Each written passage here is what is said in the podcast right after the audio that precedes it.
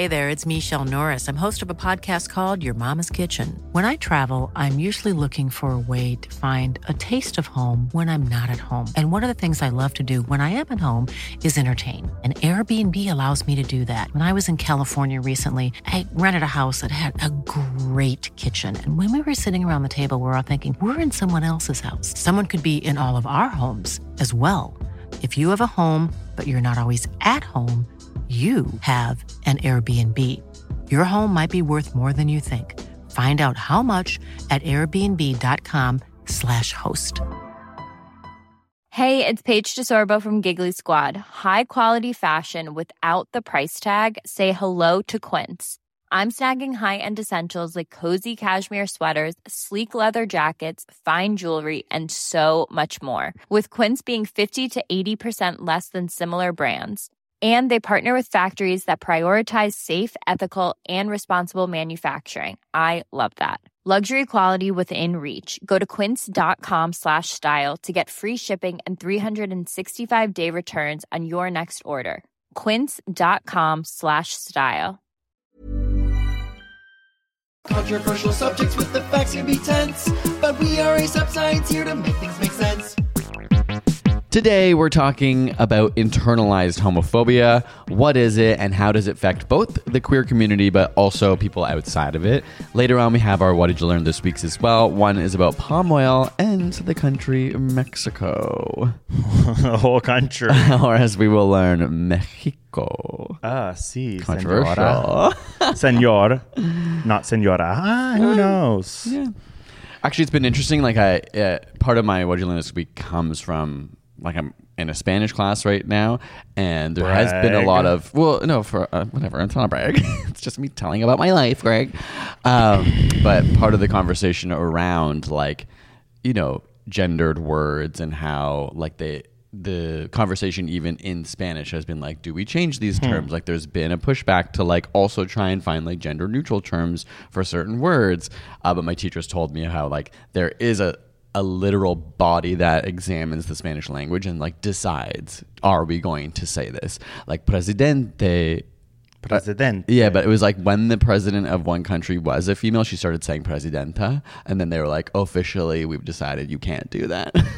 Also, like if there's like forty-eight thousand women and one man, you say oh yeah, you still say the like masculine, The version of masculine- like like ami- amigos. amigos. Yeah, my friends. If there's only one man, It's one truly man, like a feminist like Anyway, I think it's conference, and there's like one ally man, and it's like, oh, mis amigos are here. Whereas like if that man left, it'd be mis amigas. Ah. anyway, That's a little rough. The like Spanish body could get together and like maybe be like, if visually you can tell there's more women. Well, they've just that's when the terms. don't I, think one of the terms was like amigues. Is like they've been trying to feel like, is there another term that can be like for everyone? But there's been a lot of conversation around that. Obviously, I'm not part of those conversations. I'm just hearing this through. But my this is Spanish how you got like the angry alt right. you can't even speak Spanish the way we used to. Flipping tables. It's like, do you even know Spanish? Hola. Yeah. Um. Okay. Well, I don't even know why I yelled about that. Okay. So yeah, let's get into it. Okay. Oh, damn it! Wrong. Okay. One sec. One sec. One sec.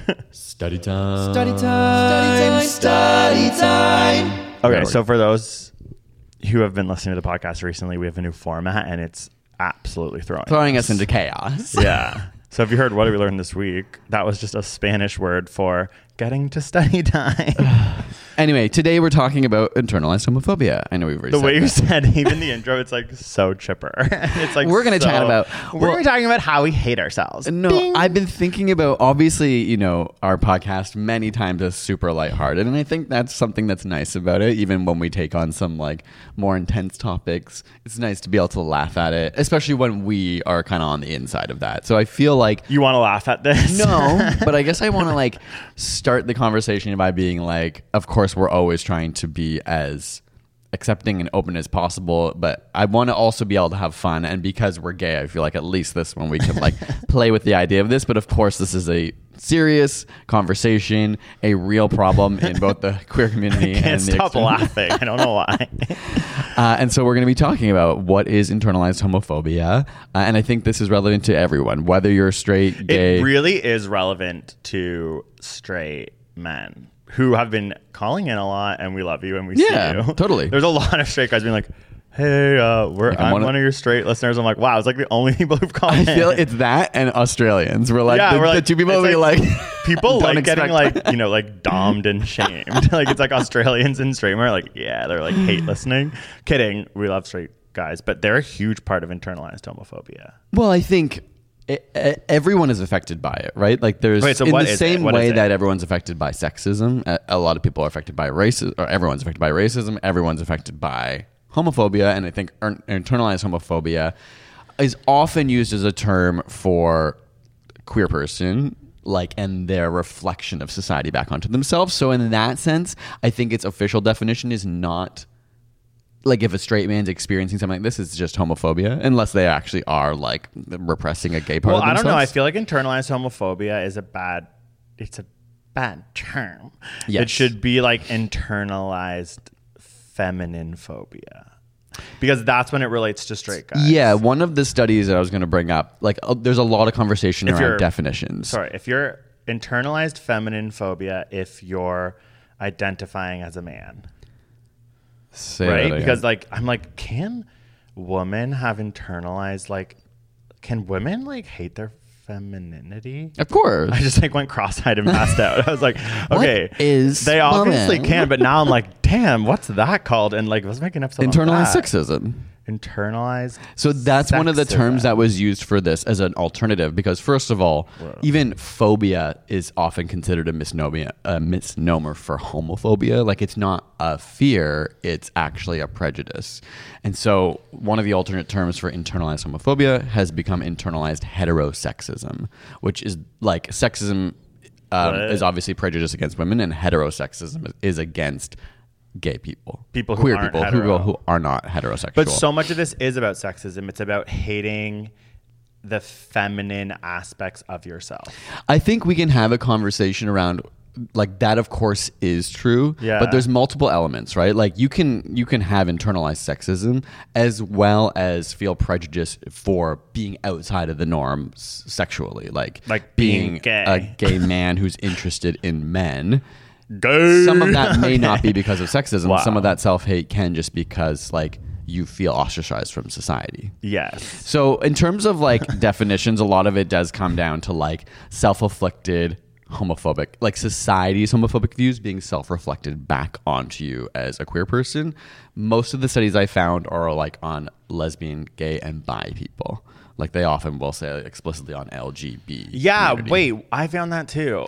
I think because oh, I think it's a transness is actually. Oh wow! In this, sorry, um, my study was about masculinity and how it relates to homo. Homo. What is this called? Internalized homophobia. I know, I keep I saying, mean, like, like- there's so many like homo words in my studies and like on my doc that I'm just like going cross-eyed and being like homo, homo, homo. But um, it was saying how like I'll get to the point of mine, which is essentially that gay men who act more masculine, according to the study, have more internalized homophobia. But they were like trans people who, like, say you are um, like born like being like with the sex of a woman, but you are trans, so you are like a trans man yeah. their um, taking up of masculine ideals makes them feel happier inside. Right. Whereas taking up of masculine ideals when you're a gay man, they're according to the study, makes you feel more depressed. So that's why, If- like, they were taking the T out of the LGB in this study. Yes, they're like, it is. It is a trans different is different. perspective. Yeah. The only thing I'd want to sort of not correct, but have a like. Obviously, I don't know what your study is, but it's like I think being masculine as a gay man can be toxic, but there are of course many gay men who would naturally maybe feel empowered by being masculine, and it's the Oh, question. wait, well, I can go into my study because it's interesting. Okay, But it's sure. just a study. But you know what I mean. Of course, there are straight men who are masculine and some are feminine. There are gay men, some are ma- naturally masculine and feminine. Yeah, that's it's true. understanding, and what this conversation about internalized homophobia is going to touch on is it's the people who have that who are projecting masculine ideals and norms that end up often having these problems. But I'm sure there are many gay men who naturally are like, oh, I just like feel empowered by being more masculine, and it's not because of self hatred. Yeah, I this think it's study worth was leaving more room for that. Yes, but this study was saying if internalized homophobia is a complicated thing that you don't just necessarily accept in yourself or are just like, mm-hmm. I have it. Their point was if you are someone. Okay, I'll explain the studies. 489 Australian gay men, red flag. Can't think of a more fucked up group. I'm kidding. I'm kidding. I'm absolutely kidding. I need to go on an Australia like pilgrimage Tour, yeah. and just like be like, Namaste, I love you all. I'm just gonna go to Australia, tan, get dreads, do yoga, come back, love them, and everyone's just gonna be like, yeah, but we hate you now. Okay. so 489 self-identified Australian gay man, 18 to 72 years old, online survey, and what they did would ask them questions like does it bother you when you have to ask for help? And then on a Okay. scale of one to five, you'd answer. The seeming sort of like takeaway from a question like that would be like, if you have an issue asking for help, you are quote unquote trying to be more masculine. Okay. So they're asking a bunch of questions that, like, according to psychology, relate to how you feel about masculinity. okay. And then they're finding they're using a bunch of other questions that are talking about internalized homophobia and the way you feel about it. And they found that people who are presenting as more masculine have higher rates of internalized homophobia. They have hmm. more feelings of hatred towards the fact that they are gay and towards other gay people. So their point was not saying that of course there are as you said, masculine gay men who don't have Right. internalized homophobia, but they're like, if we're trying to figure out who has it, who doesn't, because it's like not something that people necessarily like. Like I would love if someone could just like read me to filth and be like, you have it at this measure, so I can like work on it. Mm-hmm. They're like, if you are a masculine presenting gay man, you are more likely needing to check your Right. That's fair. internalized homophobia, which I think is really interesting because it's like I think as gay people, because of all the things we're gonna get into, masculinity is idealized and maybe you look at masculine gay men like me last week just like ripping the shit out of a bunch of like topless roided up like lawyer bankers gay banker white bankers from toronto Wait, what are you talking I about? was making. What do you mean last week? Last week I made a joke about how like when you go to like gay male parties, like some Oh. of them, oh. you literally talk to them, and I'm like, why are you a football player, steroided gay man who is like a lawyer on Bay Street who's white, and like you are the most masculine archetype of high school, but you're gay. Like right. I was kind of ripping on that, Mm-hmm. like those people, but it's like actually there's another way to frame it, which is like they might be struggling the most Fair. which I think is interesting because I look at those people and I'm like, oh my god, they're so. I have like, oh my god, it's like, is it? In, this is we're gonna get into it. I'm like, is it internalized homophobia? Like, it could be a version of it, but I have some sort of like animosity towards them. Mm-hmm. Whereas if like according to the study, it's like, oh, they actually might be struggling the most with their homosexuality. It gives you a little bit more like Mm. Compassion. Like when you look at the circuit case, it's like, oh, you know what I mean. Whereas usually when you look at like really masculine white strong men, it's easy to be like judging them. Yeah. That's all that this study made me so- be like, that's so interesting. Yeah, and it, it gives is- compassion. It is worth thinking about. I think because we live like personally in a very a circle surrounded by like many gay men. We're in a bubble, and as a result, we kind of do forget that many people actually do experience homophobia explicitly, right? Like, of course, we experience it implicitly in the world, but like in our day to day life, like I don't experience a lot of homophobia. I live in Toronto, a super progressive city. We go to gay bars. We're surrounded by queer people all the time. What I'm trying to I remember say, that one time I was on the subway and that guy was like, Are you fucking- yo, Yeah. you, why are you looking at me, faggot? And I was like, oh, and I like kind of laughed because he looked gay. Like not to like judge him, but remember he had Yeah, like yeah. gorgeous like blue dyed hair, and he looked, and it just came out of nowhere. It was, was wild. spooky. I always think about that. I'm like, so it can like so think of randomly things like happen. that. I think it's a good reminder to think that some people's internalized homophobia and and projection of toxic masculinity is obviously a defense mechanism to actually protect themselves. Hmm. Even though that may not always be the case, it obviously bleeds into like being actually in the queer community or around gay people and it it's still there and that's when you're like you don't need to put this front up. But I think a lot of people outside of like Toronto uh, in this world are actually oppressed even as Wait, gay and so they're acting more masculine to as a protective them. tool, right? Like, Hmm. So I think that's yeah, a worth thinking. Like a lot of people live in fear, and I think that like there's an entire category of stress called minority stressor, which is related to internalized homophobia. That, that's like if you're a minority in any way, you have like different kinds of stress.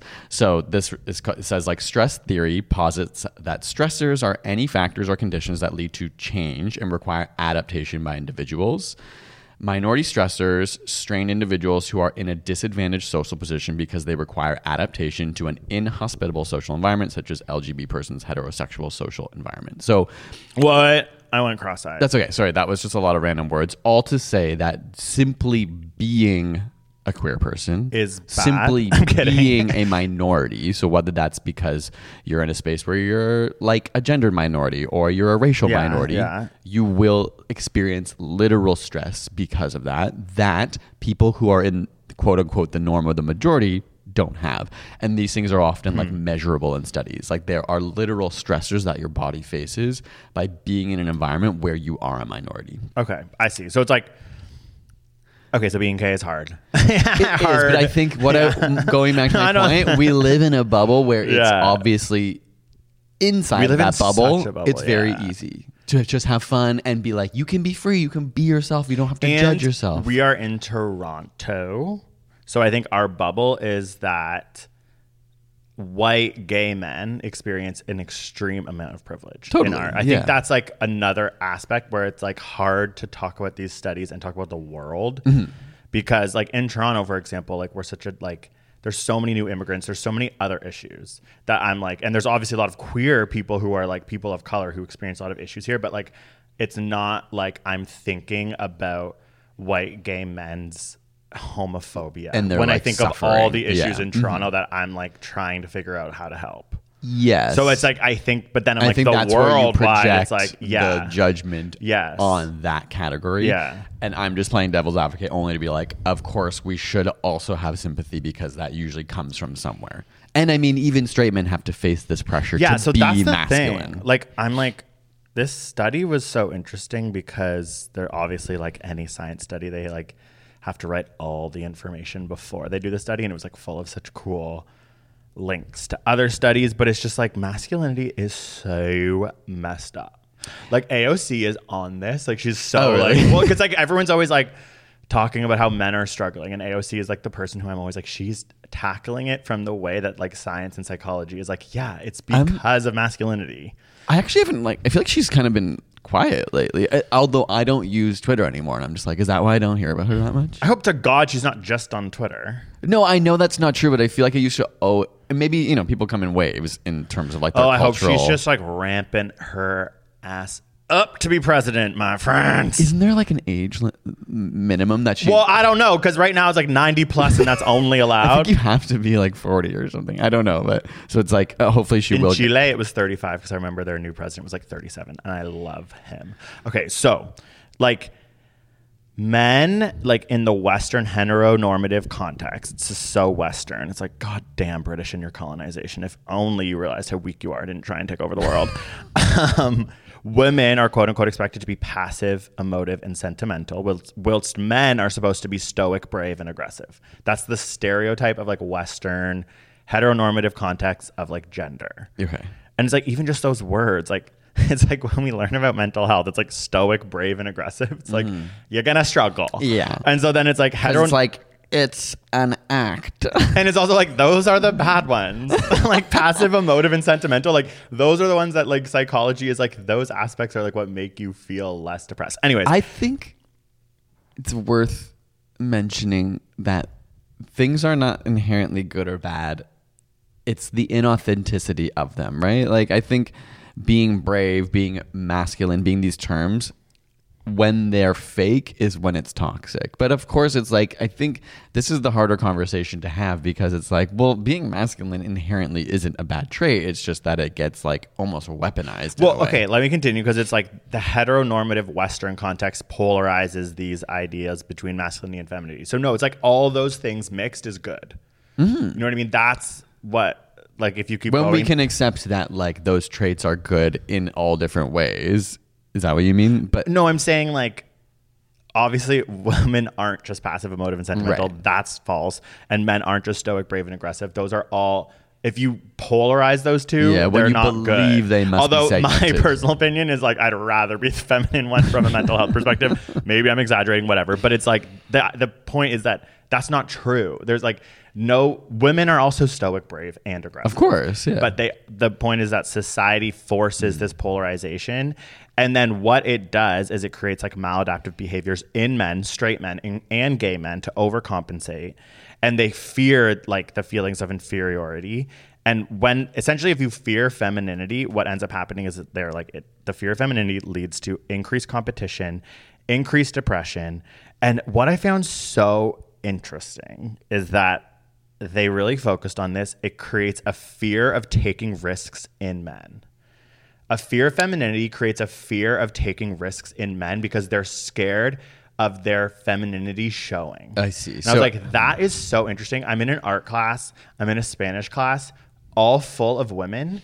And I'm like, I think men are scared to do things that could be perceived as feminine. and like I'm not even saying taking a Spanish class is perceived as feminine, but there's a there's a risk there. You have to go, you mm. have to you have to be vulnerable. Yeah. Like it's actually so interesting. There's like three men in my Spanish class, and it's like I look at them and they get like called. They have to be subservient to the teacher. The teacher's like, "How do you say that?" And they kind of stumble mm. and they get it wrong and they blush, and mm-hmm. it's like that. They're reacting differently to the mistake than the women are. Mm. Like they're they're like when I was reading this study, because it was right before class, I was like, that man is like blushing. Right. Because he said, like, como está instead of. right. of And he's probably been taught, not he, but just in general, men are, are you saying men are taught well, like, it's a mistake. mistakes It's like, it's and like, needing help. Yeah. And, it's those like, kind of things there's something are feminine qualities. and emotive about like being like, And oh, I got it wrong and Yeah. vulnerable. And it's like, a lot of issues with men that we have talked about a lot on this podcast, especially like men who retire. It's like they deteriorate because they're not like going out and like Mm-hmm. getting new hobbies and like they're they're scared. And it's like so interesting because it's like this study is saying it's like that fear is maybe of being perceived as feminine or weak.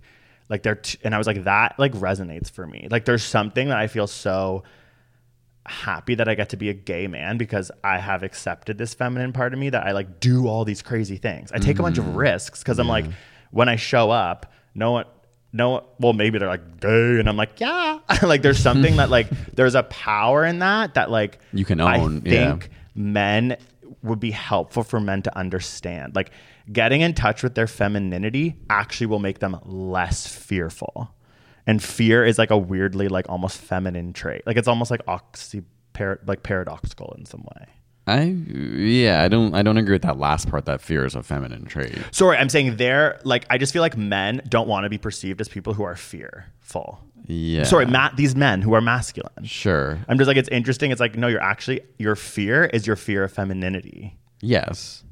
Yeah, I'm just like that's interesting to me. Oh yeah, yeah. Like, I'm saying, like- that's interesting. I don't know why like, you oh, lost me at the end, but but just being like like I don't know why I'm harping on this and maybe let's just move on, but it's like oh, you're scared? Like being scared is probably something they're like, no, I'm not scared. I'm not scared. It's like you are scared of being feminine. The word scared mm-hmm, is in mm-hmm. that statement. It's like, you know what I mean? There's a bravery, there's a masculinity, there's a stoicness in accepting your femininity because it's like the ultimate conquer Yeah. of fear. I think, and this is going to be a generalization as well, but obviously certain domains of like intellectual pursuit are considered feminine. And I think in a way, you know, like many like men who go into academia, like, and not into like sport or like physical or aggressive spaces are considered more feminine. But in my personal experience this is not based on a study this is anecdotal like when i think of like my male professors in general of course there's like toxically masculine ones but i feel like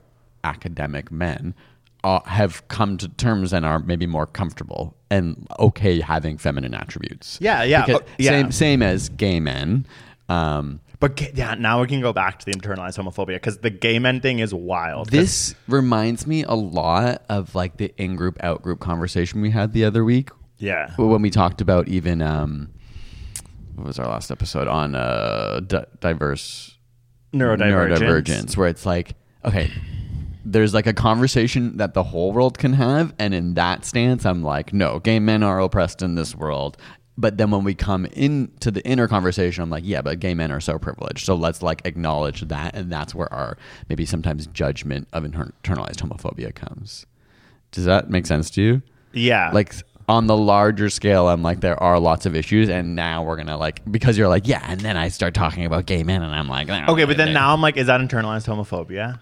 So, okay, do you think you have like how bad is our internalized homophobia? Yeah, it's there for sure. It, sometimes I wonder for myself if, like, not that I am completely straight passing, but I grew up more straight passing than some like Than me? than this little homo over here. Wow, no, and you're immediately canceled. Press that button. Press that button. which one is? it? canceled? Um, sorry, I don't think I was straight passing because I was constantly called gay in high school. But like, I think No, you're straight passing, but then you were like, "No, what I'm gonna do? Make musical theater my my whole personality." And then it's sort of like, okay, But I wonder if internalized homophobia, it's like chicken or egg.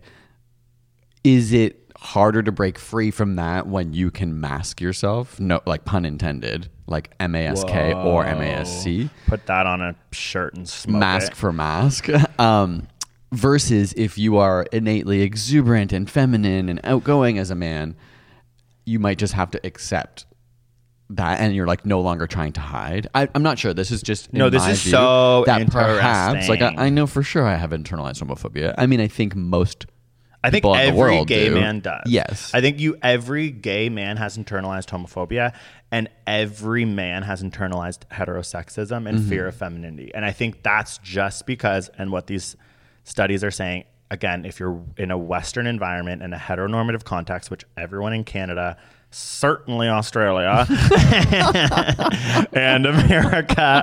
Wow, if I'm meaner to Australia than America, it's like you know, like I'm so sorry. Um, you make fun of the people who, you can. You guys are fine.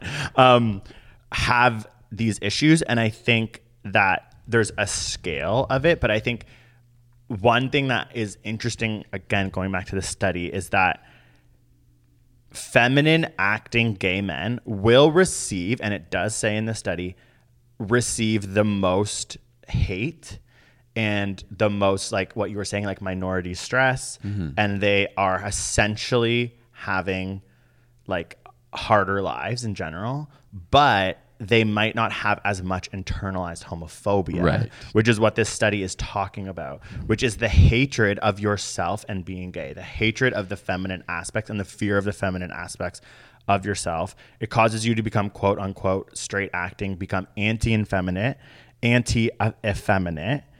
And that can be such a huge issue because it's like a little bit more hidden maybe than like the people who are experiencing like vitriolic homo like these are acts that they're having to deal with whereas internalized homophobia you might go your whole life without ever addressing it Totally. It's because you less don't have explicit. to yes it's difficult to know. I think even even I think like you said, every gay man has internalized homophobia, but of course there's scales.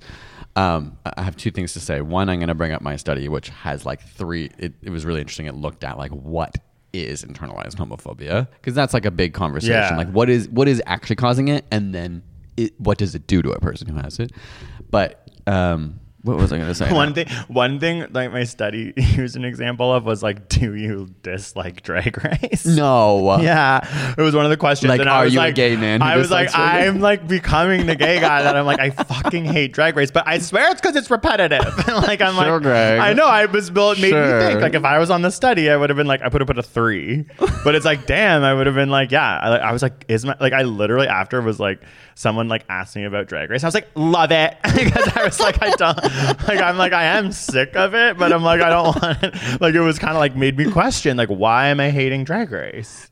But anyways, it just makes you think Yeah. like there are actually gay men who I think from day one have had a hard time with like a show that prides a femininity. Yes. and yeah, like that. Almost yeah. every cast member is an effeminate. It was just man. like so. I read the surveys, and then when I saw that question, I was like, "That's an amazing question. Like, do you like Drag Race? like in a in a literal study." Do you think one of us is has more internalized homophobia, or it's just in different ways? Okay, another thing this study. Wow, I like. I really like this study. Okay, so I just want to say this: having internalized homophobia, they said, does lead to intense anxiety and body shaming and body dysmorphia. Okay. So the direct correlation to that is interesting because I think people Yeah. go to the gym. Hello, gay men. It's like we're Definitely, sick. yeah. Um, like the going to the gym part is about building your body, and I sometimes think about like how interesting it is that all sort of like the jocks in my high school are like truly just like living the quintessential like like drink beer every night, like have their like Yeah, dad, they're their not dad gave about them a job, and they don't they look and all the people who ended up gay are absolutely jacked like it's just like it's like I can I just imagine all those like jocks going through their phone being like holy shit like every Yeah, that little, like, sort of like nerd is, twink like- guy I made fun of could like kick the shit out of me now. so there's like something like really interesting there that I was like whoa it's like it's gay men trying like trying to deal with their internalized Mm-hmm. homophobia through making their bodies seem masculine. But I think that they were like, it is an ebb and flow. Like you can have internalized homophobia that pulsates, Mm-hmm. goes away, pulsates, goes away. They said with age, it usually gets better. Mm. Hashtag it gets better. Like you decrease your internalized homophobia as a gay man, usually if you come out with age. And their main way they say to combat it is exposure to literally it said effeminate people. So whether that's hanging out with more women or hanging out with more effeminate gay men, that's where my judgment of some masculine gay men comes from when you look at them and you're like you're all hanging out with each other. There's no women even in the mix here. Yeah. like there's an obsession with masculinity that i think is like they're like the antidote to internalized homophobia is truly hanging out with women and and, and gay men who Or are just effeminate, effeminate and can people. accept themselves Yeah. that's what their discussion answer Well, I think was. that's also why just like even um, being around people who are like non-binary, trans, like challenging these ideas of Yeah, what does it yeah. even mean Yeah. to be a specific gender is interesting. It, So- it opens your eyes to being like, okay, like we, we can deconstruct gender and then that makes it easier, I think, to deconstruct masculinity. But it's difficult at the same time because these subgroups, like the queer community in general, has so many subgroups that and that's amazing in a lot of ways like it's Yeah. it's really cool that we can celebrate we have like bears and twinks and all, and all these mm-hmm. different things and like that's nice to be like there's like everyone's sexually interested in a certain type of person um they got they they this study also went in a bit on the you're bear. obsessed I'm obsessed. study. Well, because it was so that's specific. it was obviously done by like gay men. It was like so. So they went in a bit on the bear community. They Because think it's that the bear hyper-masculine? community, the way it presents itself, could be a problematic aspect of internalized homophobia. Which I was just like, that's a Sure, really intense yeah. thing to say. But um, I think it's important to always say can be right, Yes, like because yes. for example, like there are just people who are naturally, whether it's their lifestyle or their genetics or whatever, are just like Yeah. naturally going to be a bear because like even when you like have chest hair, like if you're Yeah. like if you have no chest hair, you're like not really called a bear. Do you know what I mean? Like Yeah. a bear is like a hairy Yeah. big man or whatever. So like some of this is just like naturally what you are, and it's trying to like decipher. I think this is why these kinds of studies are interesting, but also it's such a challenge because how do you parse apart? Were you Yeah. quote unquote naturally born this way, or are you projecting? Now it? beautiful in my way, because God makes no mistakes. Gaga I'm on it the right. right track. Okay. Wow, Gaga solved internalized homophobia. Yeah, she really didn't. Um, okay, but my answer to your question about let's talk about who has more who has more internalized homophobia is that it goes in and out and that like for example you could have a time in your life where you're spending more time with gay men only who are masculine and then you're gonna have more internalized homophobia Mm-hmm. Yeah. then all of a sudden you got a job and you're hanging out with women and you're hanging Mm-hmm. out with more effeminate gay men and your personality changes and you have less internal they were like Sure. you it will change Yeah. there's the macro, the exo, which is society, the meso, which is your greater community, the micro, which is your close relationships, and the self. So I don't think it's finite. Yeah, and I'm sure it manifests different for everyone. So Yeah. that for some people it might manifest in sculpting their body to look hyper masculine. In some people it might express in the way they actually treat people or act to people. Like we may have totally different versions of internalized homophobia. Okay, so in this moment, as in like this week or this, what- who do you think has more internalized homophobia? That's what I mean. I want. I would say like in the past, for sure, you had more. Yeah, like I, I grew up in a religious household. I think that also plays a role. Uh, in a what? A religious household because you're like Oh. reminded that to be gay is also a literal sin. and you have like a masculine dad and like a feminine mom. Sure. and it's Yeah, yeah. very, Like, in prototypical roles. like it's a very binary. heteronormative family. Family, yeah. And I grew up in a smaller place, like a small town. Yeah, I have like literally. And I went to intellectual Catholic Toronto school. CBC parents. Like I And, just like- think innately the answer would be obvious, but I think now It's you. Oh, yeah. Well, I was like, I'm like, I don't hang out with enough people, period. Yeah, Like. I'm like, I just feel like there was a time in my life where I was so much more surrounded Mm-hmm. by women and like effeminate gay men. Whereas now I'm like, I'm like alone. Mm-hmm. And I just go to the gym a lot, and everyone at the gym, I'm like, well, that's not like the people, like who are- Right, who, who are the right influence to hang out with, So then. I was kind of like, but I'm like, you also go to the, The- gym. I don't know if it's obviously gym- is me now, but I'm like, I'm certainly like this study made me be like, Greg, go hang out with your girlies, get off the couch, and put on your nail polish. Mm-hmm. I think the gym is a shield that people use because it's a way to appear more masculine, but but say it's for health. And of course, that's why it's difficult because it's like wait, say that health again. is important. Like going to the gym is a good thing in general. Like I'm not saying everyone has to do it, but it's like on the surface, it's like I'm doing something not because I want to be straight. It's because I I want to mean, be so healthy. healthy. Yeah, it's good for As my you body. inject yourself with health. steroids, eat so much Well, protein not that everyone's kills you doing and look that. like a Well- gorilla. okay, sorry. There's lots of people outside of that category who are trying to go to the gym. And so I think that's like one of those difficult things to parse out is like it is good for you. Like Yeah. lots of people use the gym for their mental health. Lots of people use the gym to feel good, to have energy, all these things. But I think uh, it also allows gay men in particular because we see this like body issue where it's like um, you know, no femmes, no fats, no whatever is like the phrase that gets used on like Grindr and stuff Yeah. um, I think it's like protective because you get to be like, I'm doing it for me, but it can Yeah. also be behind your mind that you're ignoring that it's for something else. One thing that I do do if anyone's ever like, "Are you masked?" I'm like, "That is the most fucked up question," and I block them. Oh yeah, no, that's so I always feel good doing that. I'm like, well, now I feel bad because they actually just have no, internalized but that I think it's worth like it is a problem. Lots of people don't do this, but it is a problem in the gay world where like if you don't look jacked, if you f- don't act hyper masculine, you're not attractive to a certain group of people. Yeah. and I do think that's r- really toxic for everyone involved, especially Yeah. the person that is doing it. internalized homophobia too. And then yeah, exactly. But that's a really powerful way to look at it because it's like then you can be less. It's sad for the person. Yeah, for sure. it's sad for the person. It I- still doesn't mean that that question is appropriate, and I still think it's okay for me to say that's a fucked up question and block them. Yeah, but I think so do too. think But that there's a part of me that's like, pause. Oh, is there another way that's like, oh, I'm so sorry you asked that question. Yeah. But is, that's also so condescending. Oh, I think you don't have to take responsibility no, for no, it. no, no, I you can just be Yeah. internally like, But well, that's that's Do you actually think I, it's like it's like I have more internalized homophobia now, literally, because I have an Equinox membership. yes. but it's like you go to a trainer, yeah. but that's less. Like I'm like I'm like No, I'm you're like, right. Do you I- actually I- think it's me? Like I, a part of me wanted to like say yeah, it is me because it's like funny, and it's like there's a change. But I'm actually like I don't actually know. Life's too complicated for me to understand. Like Yeah. the reasons we do things can be so hidden to us. Like there's so many more layers, right? Like of course toxic masculinity and internalized homophobia affects us, but so does like the need and desire to feel loved and accepted and Yeah. good at things and and successful. Like there's so many layers that you're like, which one is it? Which fucked up desire is it that's driving me to do the things yeah, but I don't know. that I definitely have internalized homophobia, course. and I do feel like there was a time in the past where I I like honestly like didn't.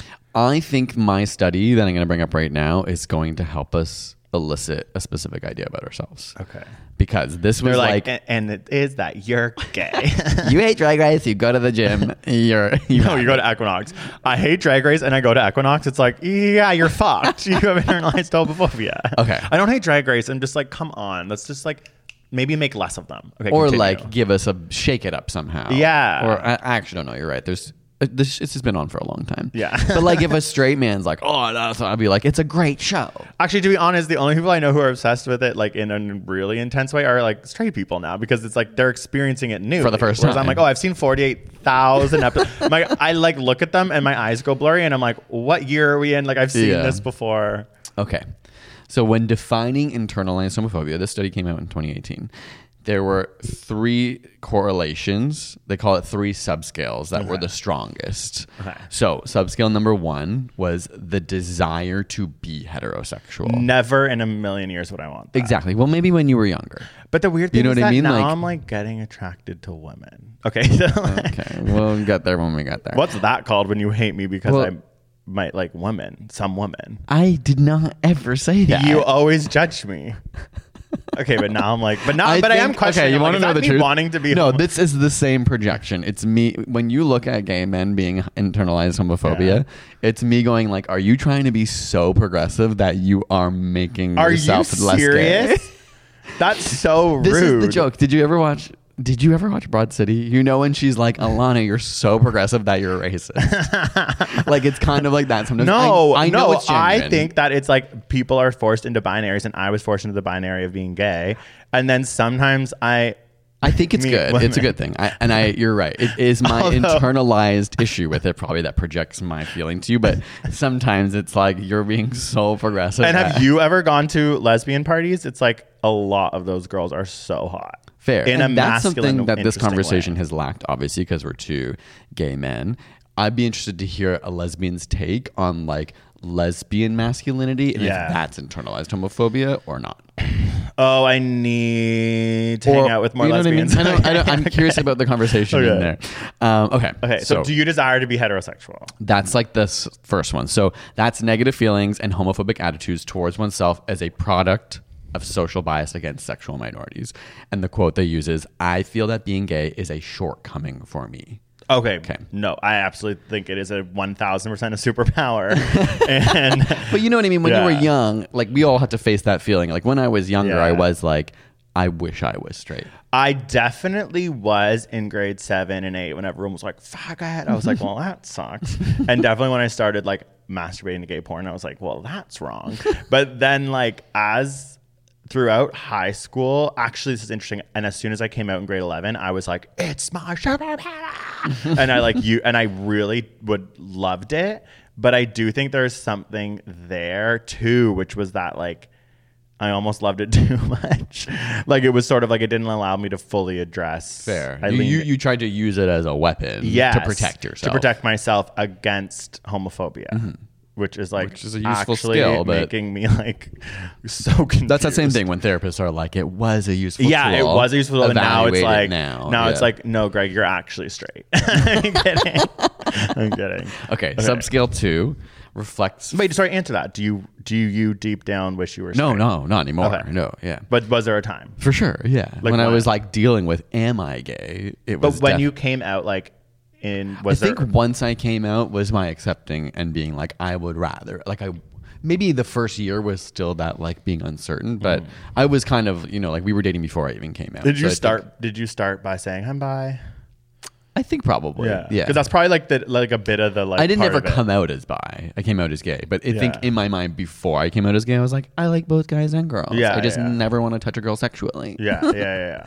Okay. So no, I don't feel that way now at all. I, like if I had a magic wish granted, I would never wish to be straight. and again, we are to our straight listeners. We're so sorry. Oh yeah, no, it's not I because would I, think being straight's bad. never wish to be Australian. I'm kidding. Okay. Subscale two reflects fears of coming out. Quote: If I if my straight friends knew about my sexual orientation, I would feel uncomfortable. What? Isn't that kind of the same as the first one? No, the first one is like I don't want to be gay. And the, second, one is I'm gay, but I I'm don't. afraid of what being gay does to me in this world. Whoa. Like I again, have fear. no. I walk into a room. I'm like, by the way, I'm gay, so bow down. like I, I do find I'm like, I want everyone here to know I'm gay. Yeah. Like And- when I'm like, But I would say as somebody well, I act extra gay in new situations. Yeah, I do too because I'd rather not have to like explain it. But there's still obviously as a queer person, you have to be in if you're in a room with new people, you're like there's a moment where people have to find out. I remember when I went on Big Brother being like you have to like share beds with someone and I was just like I don't want to be beside a straight man before they know I'm gay unless they're explicitly like I'm okay, Okay, with you're that. so insane. Like I love how you actually get to have an anecdote from like the most fucked up experiment. But that, that because the first Yeah. 24 hours, no, that's like so you're in a room with Yeah. 16 new people. Oh my god! If I went on Big Brother, I would definitely open the door and like, isn't there like a meme of a girl like coming out of the door? I would be like, "Hello!" Like because just, we're different in that way. And Yeah. there was another guy on my season who was more flamboyant than me, and it was like everyone was up. He was like wearing a dress on the first so episode. you were just like mumbling like, "I'm gay too." well, I would be like trying to like let my gayness out, but you're also meeting people for the first time, so you're just trying to like.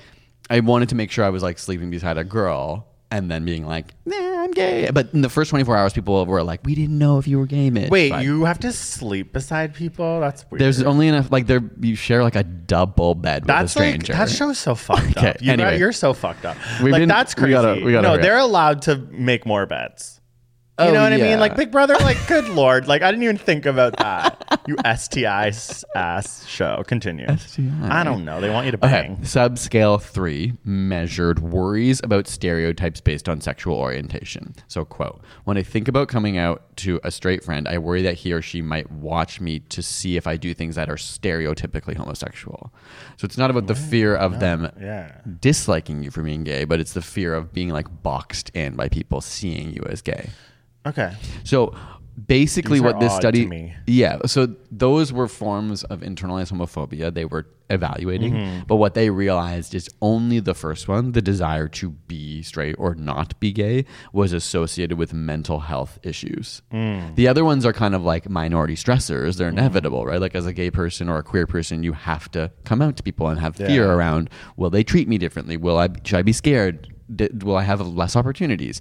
But by the people who had the idea, like I wish I was straight, basically, both at baseline and in longitudinal studies, um, that was like linked to me- mental health outcomes where the other ones weren't, which I thought was interesting. So for this study, um, they recommend that the desire to be heterose- heterosexual should be what internalized homophobia is classified as. Okay. Is, is what they were basically studying. Well, the, and like mine is saying, it's like this study argues that gay men who are overly concerned with masculine norms utilize hypermasculinity as a compensatory strategy for their perceived sense of inferiority. Hmm. So obviously, like you're saying, you would have to answer yes to one of those three questions to have a perceived sense of inferiority around being perceived as gay. Mm-hmm. And this study is just saying that that actually causes gay men to present in hyper masculine ways. Mm-hmm. And it is it's like I can now get that. You're presenting in a hyper masculine way in theory to fear Like to protect yourself to protect from yourself. these fears. But yeah. then I think that what I think this is not addressing is that there is something else in the gay community, which is that people are acting hyper masculine in order to like attract each other. Yes, in order to like it's actually not about straight people. Mm-hmm. It's like the it's like gay men have become so fucked up that they've now created that fear around each other, being Right. perceiving each other as feminine, which Yeah. is like really actually very sad. That's because the darkest like, part. That's yeah. the darkest It's like this part. is where you should be safest, and you still feel Yeah. unsafe. Yes. And actually, as a result, you're contributing to an environment that is unsafe for queer people. Ex- yes, exactly. And it's like, and you're maybe so shrouded in this like internalized homophobia, so unaware of it that you're like hurting yourself and others without an awareness, mm-hmm. which is like to me the scarier part, the sadder part. Yeah. Because it, it's like, it's not actually, I think, these people's fault because they're not really like necessarily looking at it that deeply. There's just like the feelings they have. And the feelings they have are actually so sad because it's like they're from the hatred that you felt Yeah. for being gay that you maybe still feel. And like that probably dealt with you growing up. One thing I would say, this is anecdotal in my own thoughts about like that group of people who are hypermasculine and looking for hypermasculinity. I think part of it is a sexual fetishization of the idea of being um, masculine. So it's not always about who and what you are in your life. It's like I want to hook up with someone who feels straight. Obviously, there is like for many gay people and even feminine gay people like joke sometimes about like it's a toxic thing about being like oh i want to hook up with a straight guy because there's something like hot about that and so i think because the irony to me and i don't mean this to be like overly judgmental but a lot of times you go to those like if you're in an event where you're with like a lot of jacked bros who are like sexy and trying to act masc you like talk to them and you're like oh you're still so gay. You know what i mean? You're still very Oh my feminine. God, I was, like, but very- so in in many ways it's a projection of what they want to be and what they're looking for what is in- sexually well, like this study that I like, I'm gonna marry is like maybe being like it is those men who are acting so gay, who are presenting the most hyper masculine, Hmm. because that is what it's saying. It's saying you might have more internalized homophobia. You might have experienced more homophobia, which has caused you to go down this route. Yeah. of hypermasculinity because growing up, you maybe were like actually made fun of so deeply Yeah. that you course correct it. Totally. So it's like maybe even all those masc guys that you eventually talk to are going to sound gayer Mm-hmm. than maybe the guy next who's like not presenting his masc because he's probably like, well, I didn't have to Like, overcompensate use- like, yeah. as much. Yeah. Yeah. So and even I like think bottoming, it's we haven't self- got to like topping and bottoming, but that's another interesting Mm-hmm. part too. They were in this study that I love uh, because they would talk about these things where like a part of internalized homophobia is like maybe not pro- allowing yourself to like be a bottom, which is Right. like interesting. Obviously, there's so much more to that. There's pain. There's a lot of other things. Mm-hmm. But another thing they said to look at is if you're someone who's not willing to be a bottom, like why is that? Is it mm-hmm. actually out of pleasure or is it out of the fact that you are now submissing? you see submissive. it as yeah, like a, a- Yeah. What's what's the opposite of dominant? passive, Passive. which is literally what the Oh, the term in Spanish is term- pasivo. Yeah, yeah, and women like in the Western heteronormative context, women are expected to be passive. Yeah. So there's something there. Again, it's not saying that it means you are struggling from it if you have it, but they were like, if you are obsessed with masculinity, surrounding yourself by only masculine men or just men, not Refuse willing to- to be a yeah, bottom, like mm-hmm. these things. may be It's like yeah. maybe you need to then go to your therapist and just be like, can we talk about something? Because I'm not sure if this is the thing that affects me. I just want to end on a specific note. I had a bunch of other studies. I'm not going to go through them, but all to say, these other studies looked at internalized homophobia and found the mental health co- outcomes are bad. So I think, Yeah, like, yeah. if you find yourself in this position, and we all are on the scale of it, I think, like, even the most queer, effeminate presenting person who is a gay man, like, has to be faced with this in society. But it's worth knowing if you're listening to this and you're like, this kind of feels like me, that the mental health comes outcomes are not good. Yeah. Of course, there are stressors just from being gay, but they're able to parse these apart and say people Yeah. who are actually we can say are, have internalized homophobia. Are, it's linked with like depression and anxiety and Yeah. a lot of other and issues. body dysmorphia. Yeah, so- Mm-hmm. and severe depression, like bad, like it's bad. So it means like you can. It means it's like therapy vibes. It's like it means addressing it. Mhm. And I will say, I know you said as people age, it gets better, but it's worse for older generations. So at least it's becoming less so, I think, because younger and younger people can come out and it, there's more acceptance around being effeminate. There's more conversations around this. And so I think generationally, hopefully that is like a positive trend towards people like actually getting to be what they want. If you Yeah. actually are internally hyper masculine, then you get to be yourself. And if you actually are internally hyper feminine, you get to be yourself and have less of that fear around being judged for it, knowing that you can just like be accepted by the greater society and also by the queer community to like find people who love you for who you are. Cool.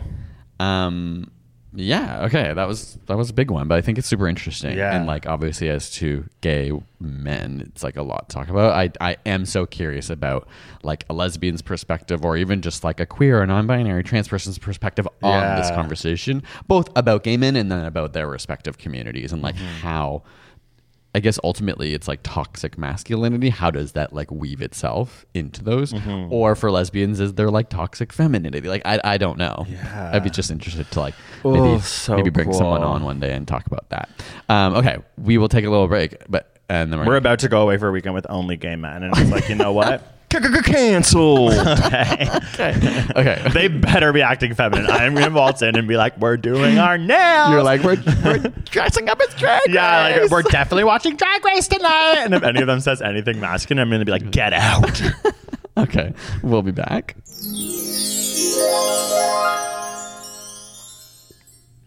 Oh. Millions of people have lost weight with personalized plans from Noom, like Evan, who can't stand salads and still lost 50 pounds. Salads, generally, for most people, are the easy button, right? For me, that wasn't an option. I never really was a salad guy. That's just not who I am. But Noom worked for me. Get your personalized plan today at Noom.com. Real Noom user compensated to provide their story. In four weeks, the typical Noom user can expect to lose one to two pounds per week. Individual results may vary. One size fits all seems like a good idea for clothes until you try them on. Same goes for healthcare. That's why United Healthcare offers flexible, budget friendly coverage for medical, vision, dental, and more. Learn more at uh1.com. Oh, what did we learn this week? All right, as I said, mine is about Mexico. Say it in Spanish if you're in Spanish class so well. You're in Spanish class. Yeah, too. hola, ¿cómo estás? But okay, say Muy it in- bien. how do I say this in Spanish? That is so embarrassing that I just said that. Yeah, you're embarrassed. Um, you're internalized. I don't know what. Um, okay, let's do it in Spanish. I on. can't do it. We've in been doing Spanish. Babbel. Um, okay. Wait, what are you trying to do? I'm trying to talk in Spanish. No, Greg, this pot's been too long. Just let me get this out. We'll talk in Spanish in the future. So, I learned this from my. Do you think Spanish Bad Bunny would teacher. date me? no, you don't think Bad Bunny would I date think he'd me? like you.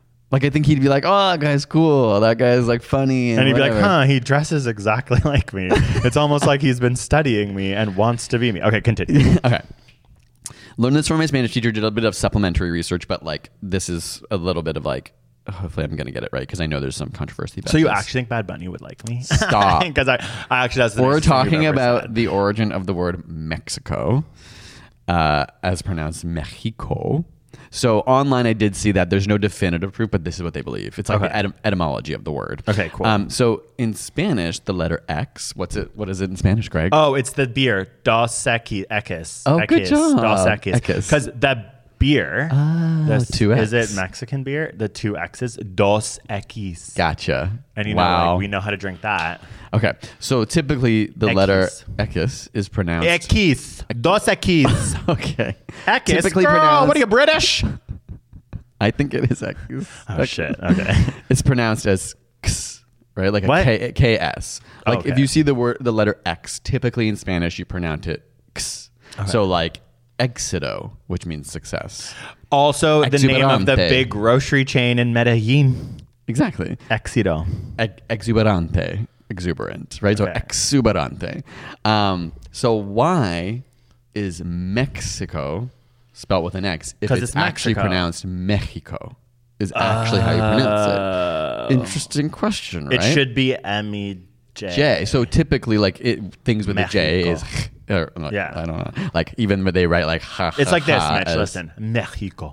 I think No, my- no, no, that was you- French. No, no, it's like this. Mexico. Mexico. No, no, no, Mitch. Listen, it's Mexico. Hate you so much. No, but Okay. you should listen to me. You know, you need to understand. People do say you have a really good Spanish accent. Okay, so Wait, wow, you're just complimenting. the name of the place Mexico comes from an indigenous language, which is related to like the Aztecs. Apparently, it wouldn't have been called that at the time, not Spanish. Um, and what happened is in medieval Whoa. Spanish, the letter X was different, so it was closer to the sound sh. So Mexico is like how it would have been pronounced. Um, eventually, J and X began to sound the same in Spanish. And Hmm. eventually, modern Spanish ended up changing X to more of the k or x sound, like um, ch or ks. Mexico? So there have my teacher was saying like they actually have been talking about changing the spelling of Mexico so people pronounce it right Mexico J. to put a J um, to into that correct because it's the more indigenous accuracy. Yeah, so but that's that's part of the reason why you're like when you see Mexico spelled with an X, it's because that actual pronunciation for Spanish people has changed over the years, but the X remained. Whoa! I thought that was kind of cool.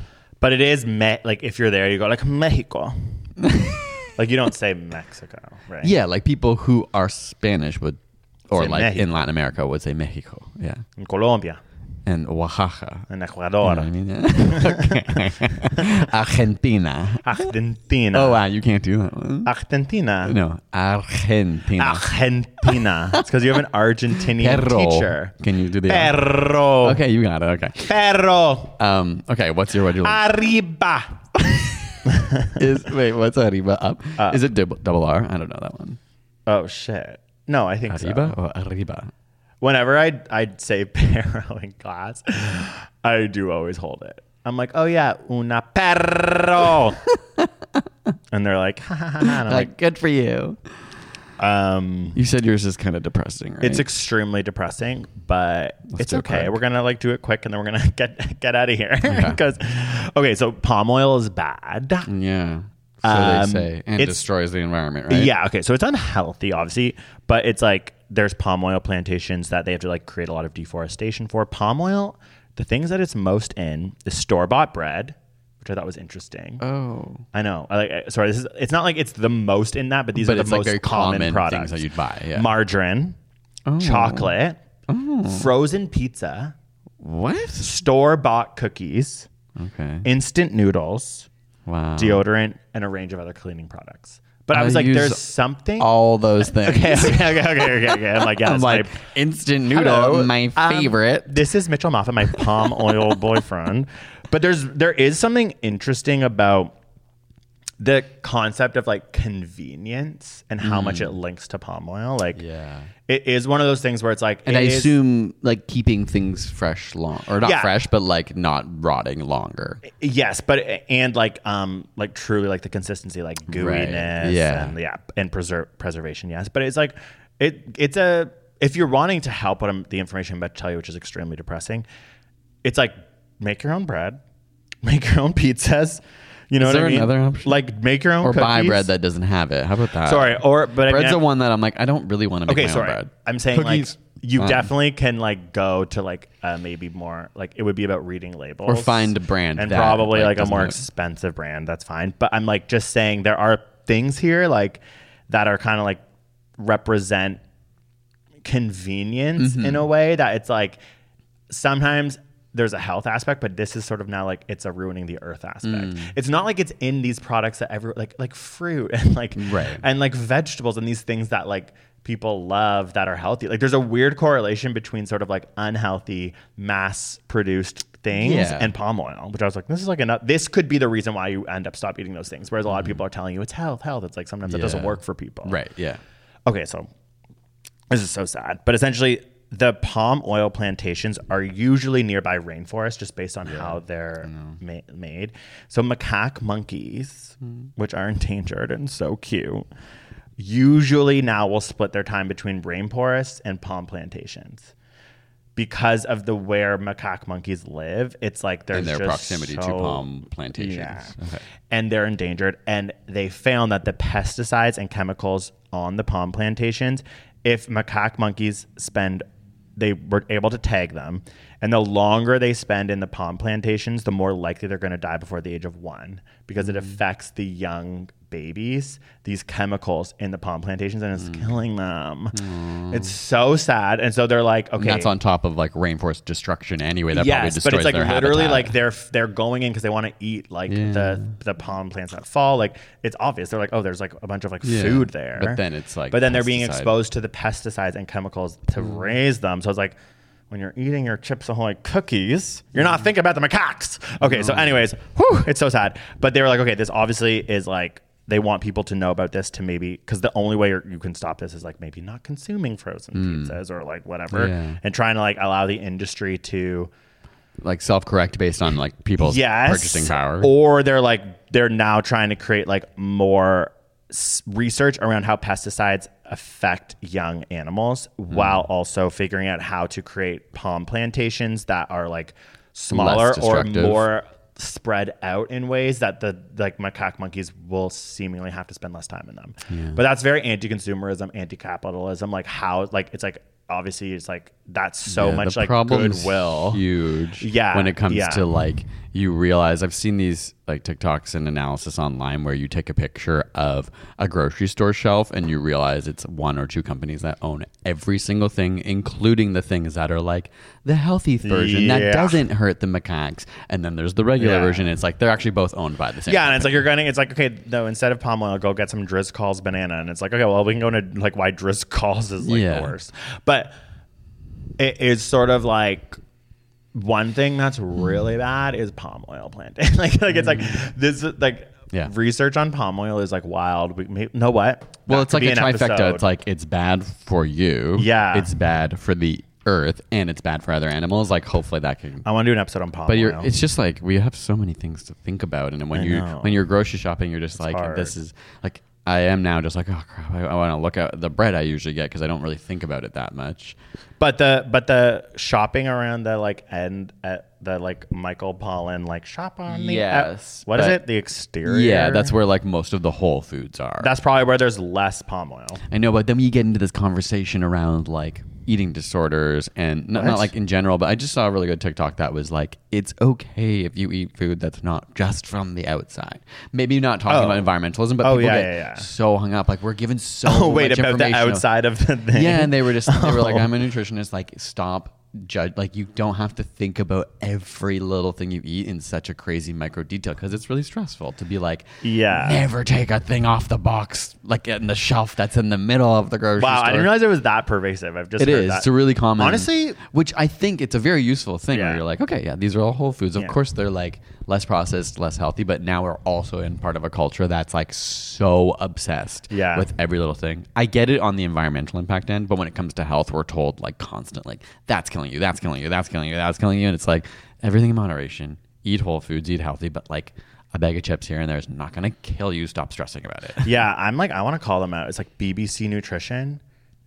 I think is the name of the podcast. It is like, okay, you're an eating disorder podcast. 'Cause at it's this just point. I'm like frustrated. on- yeah. It's literally their new like episode that. was like how to get skinny scientifically. Like literally it was like Yeah. called that. It's like BBC Nutrition and then there's BBC Science Focus and I'm just like you're actually so It's just hard so because frustrating Yeah. to me when I listen to them. I'm like, Yeah. why aren't you adding some sort of nuance around like balance eating disorders? They're all talking about like just they're like, obsessed "Oh," with the op. br- It's like that obsession with optimization of every little thing. and they're like, I'm honestly, I guess I have to question my dark chocolate before bed. It's like we're losing it's like all our British Yeah, listeners. sorry, we are losing the British listeners, but it's like. You're, he's like, I and I thought that my dark chocolate before bed was okay, but you're telling me it's not. And they're like, no. And he's like, oh bugger. It's like that's not Right, an that's not the problem. Yeah, Yeah. it's like okay, like. Or you could be like, no, that is fine. Like, I don't know. Yeah. It's so frustrating. He's like, guess I need to reconsider eating my dark chocolate before bed. Thanks for listening. okay. Bye, British much listeners. Kidding. okay, is it, are we, we're done? I'm British. Okay. uh, are like- you like Irish or something? Imagine me saying they're the same. Cancel. I know, we got a lot of those this episode. all Uh. right, thank you all so much for listening, and we'll s- talk to you next week. Bye. Even when we're on a budget, we still deserve nice things. Quince is a place to scoop up stunning high-end goods for 50 to 80% less than similar brands. They have buttery soft cashmere sweaters starting at $50, luxurious Italian leather bags, and so much more. Plus, Quince only works with factories that use safe, ethical, and responsible manufacturing. Get the high-end goods you'll love without the high price tag with Quince. Go to quince.com slash style for free shipping and 365-day returns.